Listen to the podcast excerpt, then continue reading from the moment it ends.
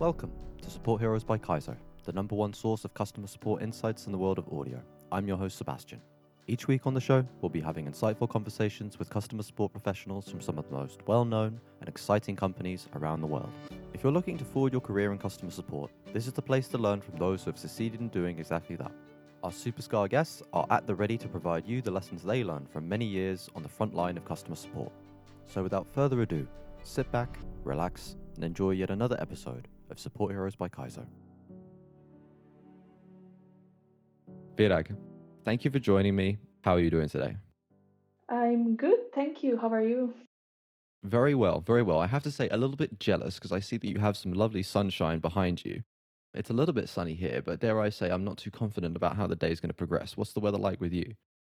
More or less the same. It was scorching hot for about two, three weeks, and then hmm yesterday the temperature suddenly dropped from like 38 degrees to 19. So at the Oh, moment, yeah. uh, it's uh, it's okay. I'm inside. I have to work. thing. Yeah, hmm I have to work, and at least I'm not jealous of everyone else who is outside. So Mm, that's always good. yeah, I always thought it was cruel the way that uh, kids have their exams during the summertime, time that they really, really want to be outside. Do the exams in winter when you've got nothing better to do anyway and you're stuck inside anyway, you know? exactly. It's too hot to concentrate. Yeah, exactly. It Mm, really is, right? I think it's easier to concentrate in the cold than it is to concentrate in the hot as well. Maybe that's just a theory because I'm from the north of Europe. uh, um, I where are you based? I am in Berlin. Oh, really? Good weather in Berlin. Is that rare? I only been here for a couple of years. Apparently, it it is quite rare. It is a new thing the last few years Mm, that the summers are actually getting very hot. mm. Yeah, changing.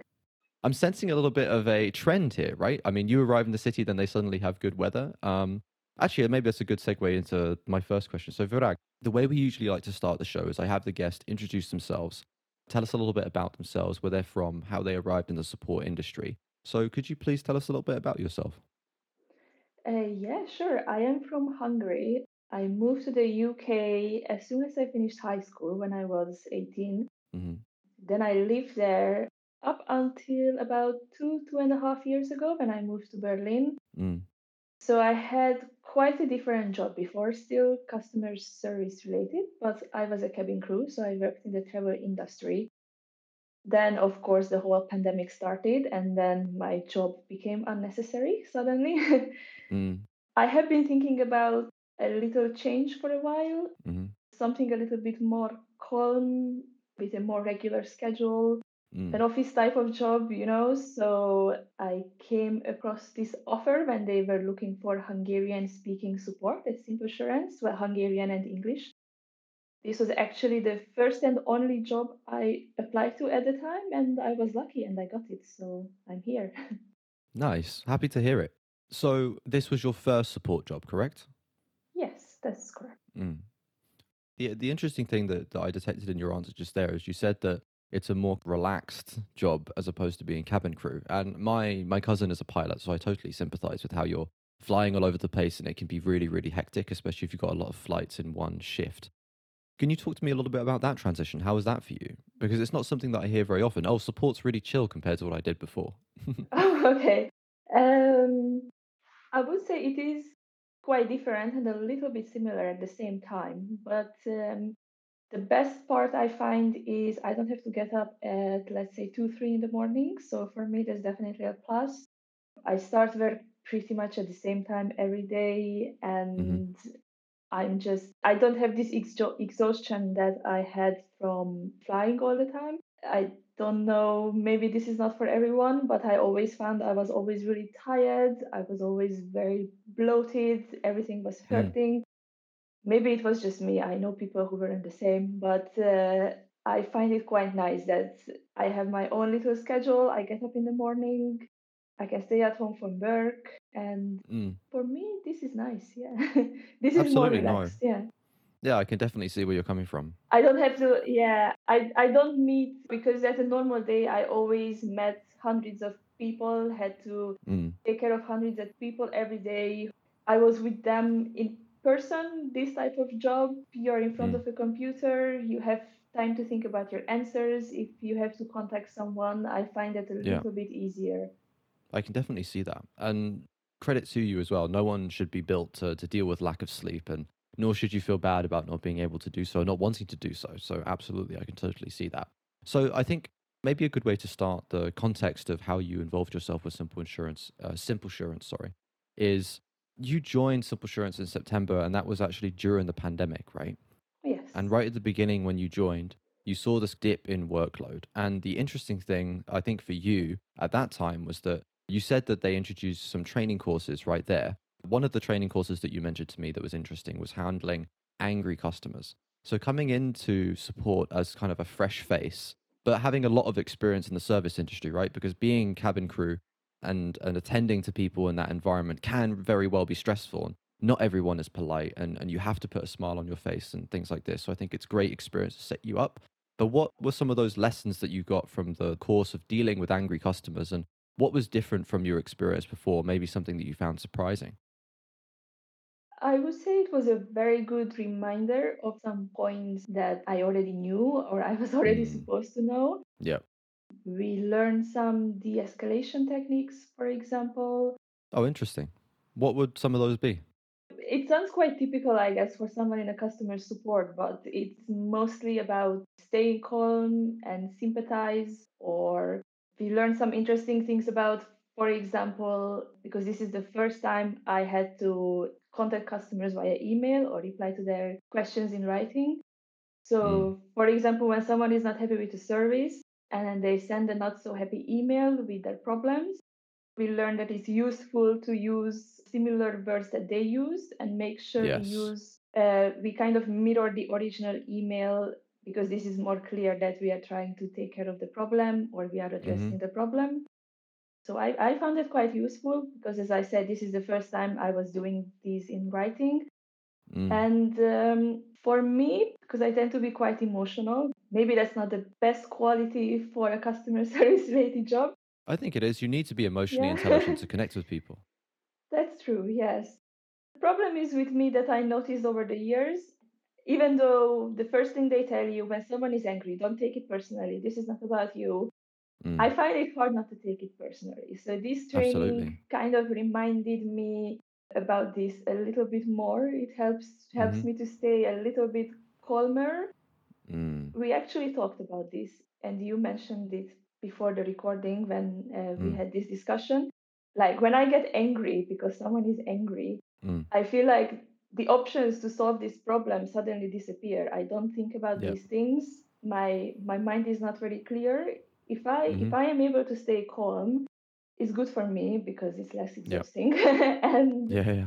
I'm also able to solve the problem faster because I'm thinking about the Mm, options. I'm not blinded by somebody being angry or shouting at me or being unhappy in general. So mm. I would say this was quite a good reminder for me personally. Absolutely. No, I completely agree. And and the the thing that you referenced there, what we spoke about before we jumped on to the recording was two things. The first that neuroscience has found that when you become emotional, your brain operates in a very different way. Not to go into too much detail, but basically the the neurotransmitters that are used within the brain change depending on your emotional state, which is, makes a lot of sense, right? If you're angry, or if you're upset, your brain will function in different ways and the ideas that you come to will therefore be different. The other thing to remember too is that you can create that same shift within someone else. So, a very common technique that, that I really appreciate is when you encounter someone who's angry, you say something surprising to them to make them laugh, or you say something that uh, maybe is sad and would make them sympathize. Just anything to change the emotional context of the situation. And it actually restarts their brain, right? So, it can change their mind the same way that your mind changed. And you can put them in a different state. So yeah, if you make someone laugh and they're angry, from that point onwards, they will be looking at that conversation and their brain will be operating in a fundamentally different way, which I think is super interesting. It's actually something that I learned from a guy called Chris Voss, who was the, the head hostage negotiator at the FBI. But it is interesting the way that you can take a angry customer and try and project this calmness and then if you have a little bit of time with them and you show them some success, you can really turn them around. I think if I put myself in your shoes, Virag, when you were learning how to kind of care for these customers at Simple Assurance, one of the things that you mentioned to me as being a key challenge that you need to overcome is the fact that it is a very lengthy process to, to get your customers through these insurance claims. Could you first just lay the groundwork of how that works, what Simple Assurance does, and then maybe we can talk about some of the details? Yeah, so basically, Simple Assurance works with a lot of different insurers. So our company provides a technical background to make insurance more simple, more accessible. The whole process is always done online. So buying the insurance, reporting claims, managing the claims, the whole process is always done online. We have mm-hmm. device insurance. I, I work I mostly work on device insurance. There are a lot of different types of insurance products that the company offers. There is also a broker service. So there is really a lot going on. Basically, what the company does, they might partner with, with another company. For example, for example, Revolut. We partner with Revolut. Mm-hmm. We take their app and we make it possible that the insurance can be purchased in the Revolut app. So right. this is basically what we do with different companies. We can work with shops in the UK who sell computers or accessories online. And then during the mm-hmm. checkout, mm-hmm. they can also buy insurance. And then we help them have this feature to make sure that the customers can easily buy the insurance. That's right. pretty Understood. much the concept. Yes. So mm-hmm. everything mm-hmm. is done mm-hmm. online. They get their documents via emails. They go to our website, they report a claim, and we do everything online. They are notified via email. They can always call, of course, if they want to, mm. but everything is done in writing. And there are different types of insurances in different countries, different terms and conditions. Some of them are very a little bit more, yeah, some of them are a bit more straightforward, very customer mm-hmm. friendly, mm. very easy. Some of them not so much. and we wonder which ones are your favorite. Thank you for that. So just to yeah to further contextualize, so a lot of your work then is helping customers along these claims. So it is possible for customers to uh, submit claims through the the website, but they can also ask you guys for help, and, and that's what you predominantly do. And the thing that stood out to me when you and I were talking about this process is that it is quite a lengthy process, right? You're kind of going back and forth with the customer, asking for documentation, helping them along the process and you're kind of leading them down this long path that will eventually result in them getting their money and their claim going through.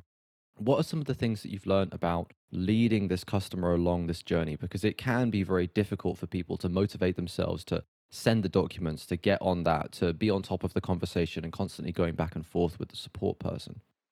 Mm-hmm. Well, I usually try to consider this based on an individual claim. So sometimes there are certain things that we normally ask for in different steps. I try mm-hmm. to think a little bit ahead and say, okay, I know we will need this in the future, so I better ask for it now altogether with something else. It's not mm. always possible, and sometimes there are things that come up during the process you don't realize that you will need. But since the customer mentioned this, or this is an individual claim where it's necessary, then you have to think about that and ask for it. I always try to make it as simple as possible, making different requests in one go. And mm-hmm. I always try to explain that why we need something or how it works. Right. And normally that helps. Mm-hmm. It can be a little bit complicated, but I basically understand the process. They do not know mm. how the process works. They just see that oh, I got another email asking for something, and then I got another email asking for something. So right. if I try to explain to them a little bit why why we need something as much as it can be explained, or we can mm. share it with them, normally it helps, and right. then they can see a light at the end of the tunnel, and yeah, and then it might make it a little bit easier. If you're enjoying this program and would like to hear more, please consider following us on your favorite podcast provider. And if you'd like to support, rate us five star on Apple Podcasts. Thank you. Mm. I think also connected to what you mentioned earlier, being personally responsible for this stuff. You also mentioned to me that it ultimately really isn't down to Simple Assurance what needs to be done, right? That really comes down to the terms and conditions of the insurance company that's providing the insurance. Simple Assurance is just the middleman. So, in that conversation with the customer, yeah, you're not necessarily the person holding the power, you're the intermediary. You're saying, hey, your insurance company wants you to do this, this, and this. I'm here to help you. I'm here to provide you the information and submit that stuff to them. but unfortunately, this isn't up to me. This isn't up to Simple Assurance. This has already been set by them. And the other interesting thing that you mentioned to me was that each claim is unique, right? And there are huge differences between the way that different companies do things, which basically means that you as a support agent need to be on top of so much information. Could you talk to me a little bit about that? Because it is super, super complicated, right? Yes. So we work in a lot of different countries, and we do have a lot of other support agents speaking different languages. So, for example, the company is German, so we have a German support side and then we have an international side.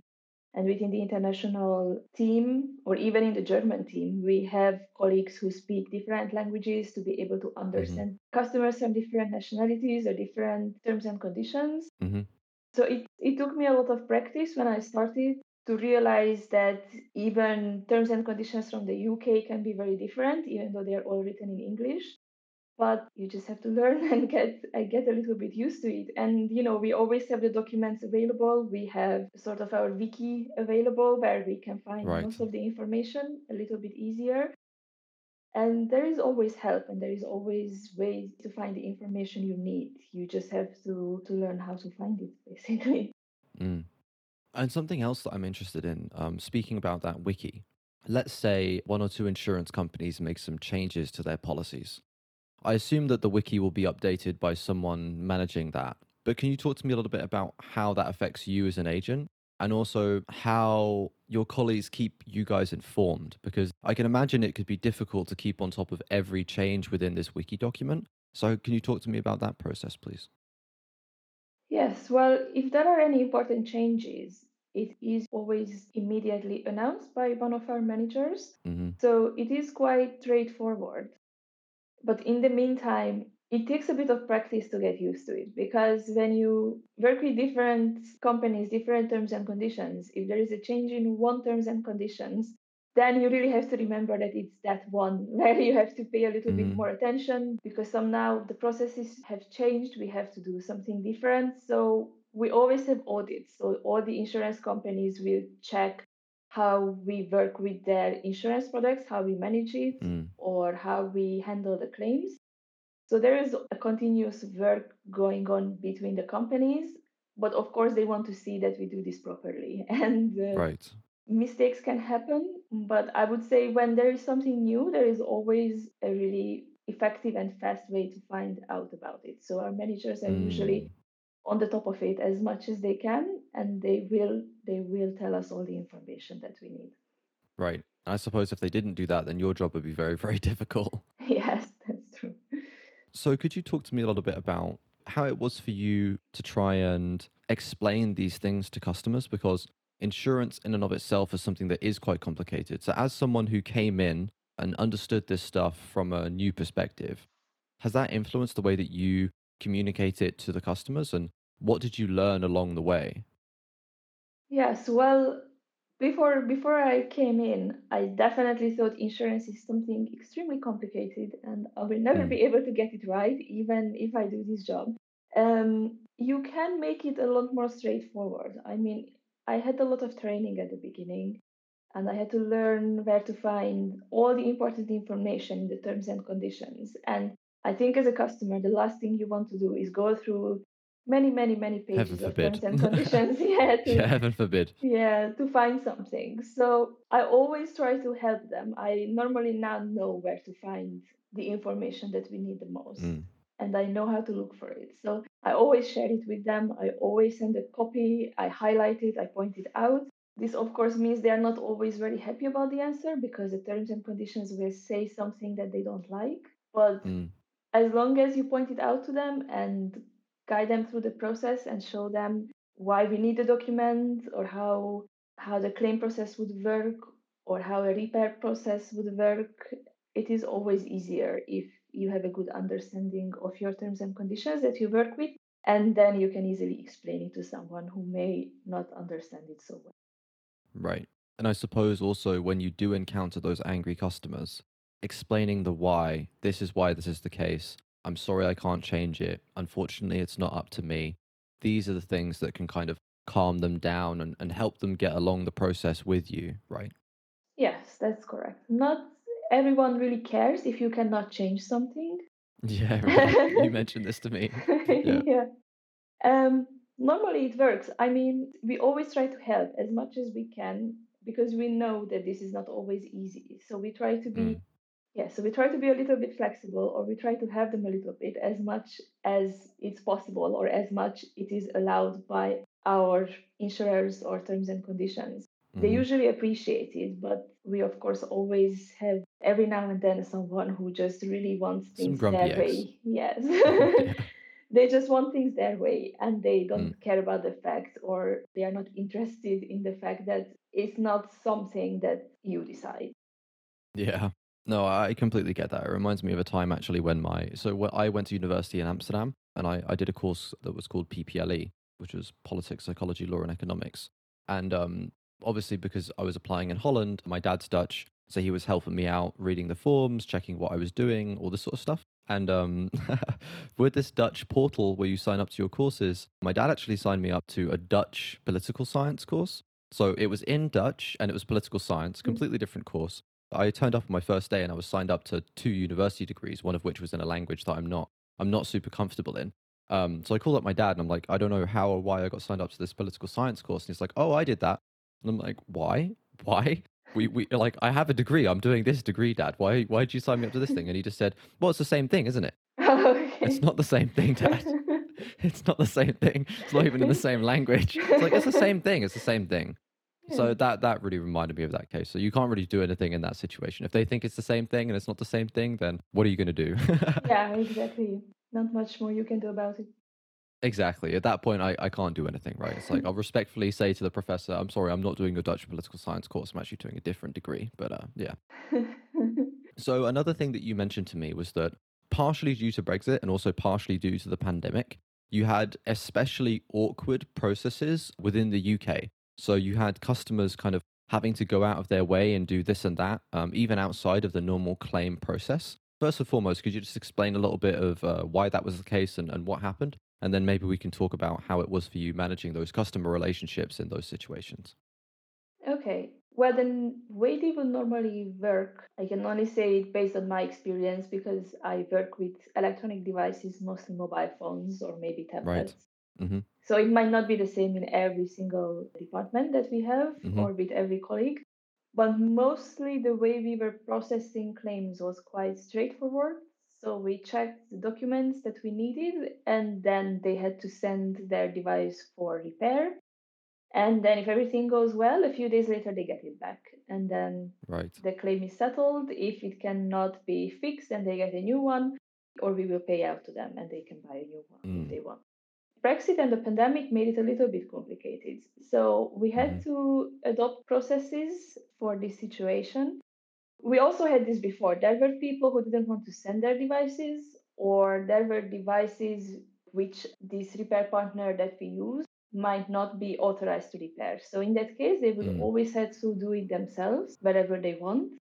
In this case, they will have to submit a lot more documents and pictures and information than in the normal process. And the problem was with Brexit that our repair partners are in Europe. So we had quite a system set up with shipping. Suddenly, the companies were asking for more documents to deliver the devices in Europe and they wanted to check if this is for commercial use, if this is going to be for sale.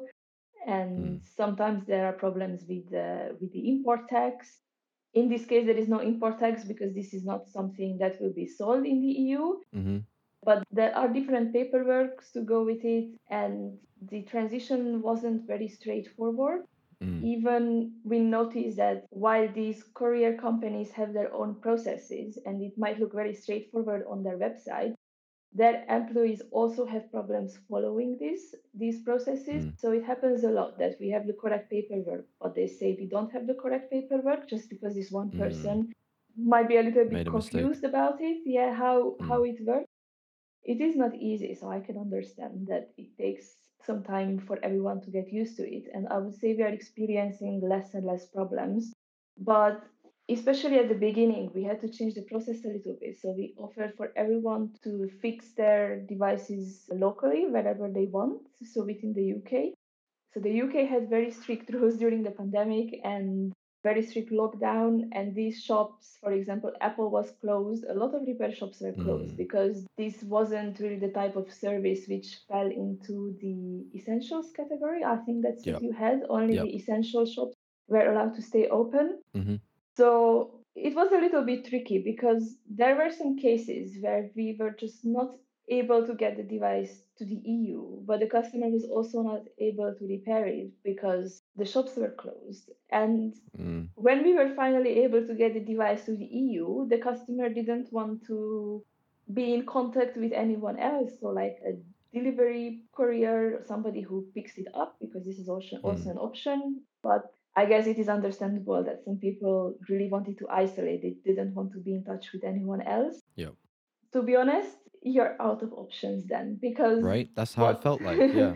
yes what what can you do and we really Mm. had some people demanding that we just pay them money basically that we pay them out but without any way for us to be sure that this device is broken and see what's wrong with this device or what we can do about it we Yeah. are not allowed to just pay them money because You're not the insurer. You're just connecting them with the insurer. yes exactly i mean i'm i don't want to sound like i assume the worst from everyone because No, no, no. But you have to have that skepticism, right? Because the yeah insurers have that same skepticism of of you guys within support and within Simple Assurance as a whole. Yeah. So it's totally understandable.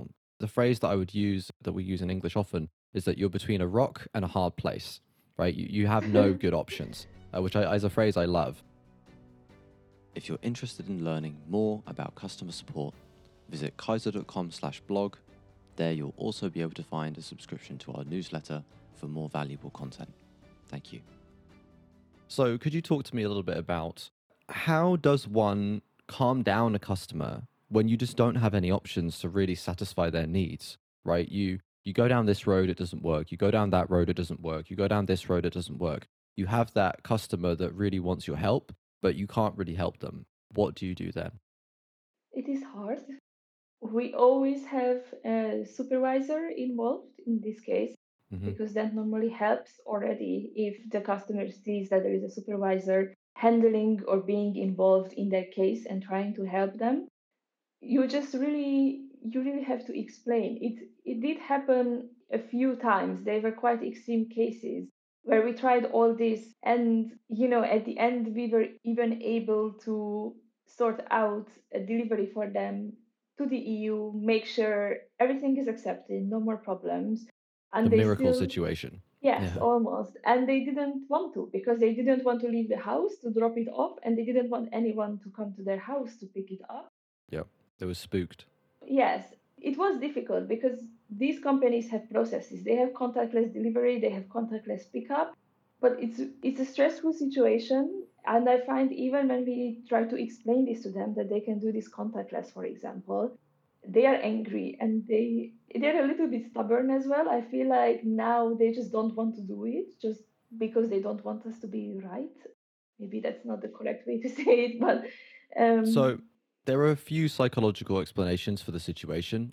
It could be that they've invested so much emotion into the idea of not having this fixed that ultimately having that come to nothing and then having it fixed is kind of painful.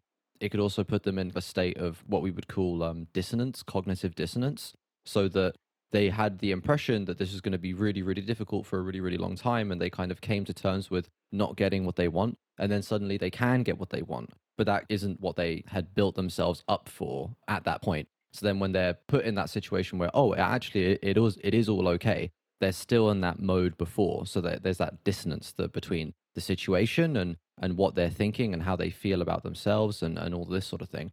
But it is definitely a difficult situation, right? Because at that point, from your perspective, you've invested and your supervisor have invested all this time and energy to try and satisfy this customer, to try and make it work for them. And then ultimately they just say, no, I, I don't want this anymore. And then they just walk away.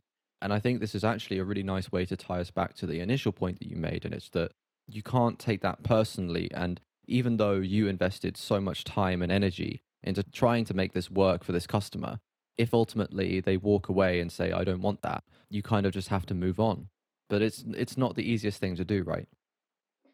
Yes, well, I would say once you invest all that energy into trying to sort this out for them, where literally half my day was spent on this one customer trying to Yeah. trying to make something work for them i try to look at it from a different perspective that you know i learned from it and now if something similar comes up maybe i will be able to offer a solution a lot faster because previous time it took me a few hours to see and figure out how this works or what we can do but now i know this so now next time it happens I will be able to maybe offer this solution immediately and it might save a lot of energy for me and also for the customer. So the customer will not get into this cycle or like you mentioned, this cognitive dissonance and they may be satisfied a lot faster. Eventually I took something away from that experience, even though it wasn't the best experience for me either. Mm. But I also think at the end, if we go through these efforts, yes, this is our job to do this, to make sure we find Mm. a way for them. But if they decide that they don't want that and they don't want their claim to be settled, that's their decision. So Yeah. ultimately, this is not doing anything to me. This is going to affect them more than than myself, I would say. Mm. Super mature of you. I really, really respect that. And it's not an easy thing to say and it's not an easy thing to do. I suppose also the benefit is that because you went through that half day of suffering, uh, maybe one of your colleagues doesn't have to do the same, right? That because you went through that and your supervisor went through that, they can put it in the wiki and say, hey, in, in this unique situation, these are our options. This is what we learned.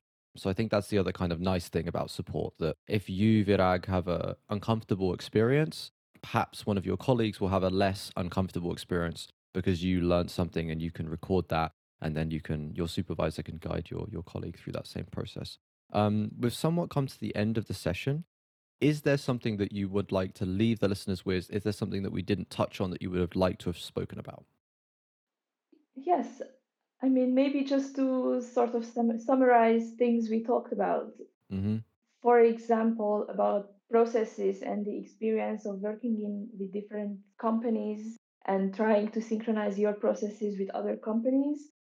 I Mm-hmm. would say it, it is very important to make it transparent because I think the support is the connection between the customer and the company. Yeah. And support has to understand what's happening and they have to be able to communicate this to the customer as soon as possible. Mhm. And it is very important to remain transparent of the processes, to update your support team as much as possible when there is a new process or something is changing, because that makes life a lot easier. you know, Yeah. and also about training, yeah, because you mentioned a lot of expressions from Psychology. psychology, yes. So I also study psychology, and I realized that when I am at work, there are a lot of situations where I could use my knowledge on psychology or what I learned in Mm. psychology. And maybe this is just me, but I find it sometimes really hard to connect the two, you know, like to connect Yeah. something I learned at psychology to use with an angry customer or with any type of situation. It's not always that Mhm. straightforward until somebody tells you that it's actually quite straightforward, like you did. Mm. There was actually a new training that my colleague said was very useful. This was in German, so I didn't do it because my Mm. German is still shockingly bad to do something advanced like that, unfortunately. Ich auch. and uh, and uh, but my colleagues mentioned that they were doing this training, which actually had a lot of interesting things to say from a psychological perspective. And they said that they were able to understand these processes a lot better and Yeah. make the connection between a customer and psychology Mm. what might be going through in them. And I would say maybe it would be interesting for companies to consider something like this to provide some kind of a psychological training for their support team. I mean, this is a very emotional job and you have to deal with a lot of different people. And I think a basic understanding of psychology would be very helpful for everyone in this case. hmm Yeah, I completely agree with you. I Yeah. completely agree with you. And for myself, I, I use the psychology that I learned, particularly around decision making and the formation of opinions, all the time, all the time. Uh, simple things. People pay attention to what you start with and what you finish with. The stuff in between is less less easy to remember. Mhm. So start and finish with what matters. yes. things like this. So little tricks. And that's also why I really like speaking to people like you and, and asking about what tricks you learn along the way. Because, you know, perhaps a lot of what we've said during this conversation is not news to someone, but that one little trick that they hadn't heard of before, or maybe that one thing that they can think differently about, maybe makes their life that little bit more easy and makes their customers that little bit more satisfied. Each individual tool in your toolbox to constantly make you a better support agent. Yes, I agree. Well, Virag, thank you so much for joining me. It was lovely spending some time with you. Thank you very much for your insights. Uh, thank you for sharing them. And thank you for coming. And I hope you have a lovely day. Yeah, thank you for having me and uh, hope you have a good day too. Thank you. Thank you again. Thanks. See you later, everyone. Have a good one. If you're enjoying this program and would like to hear more, please consider following us on your favorite podcast provider. And if you'd like to support, rate us five star on Apple Podcasts. Thank you.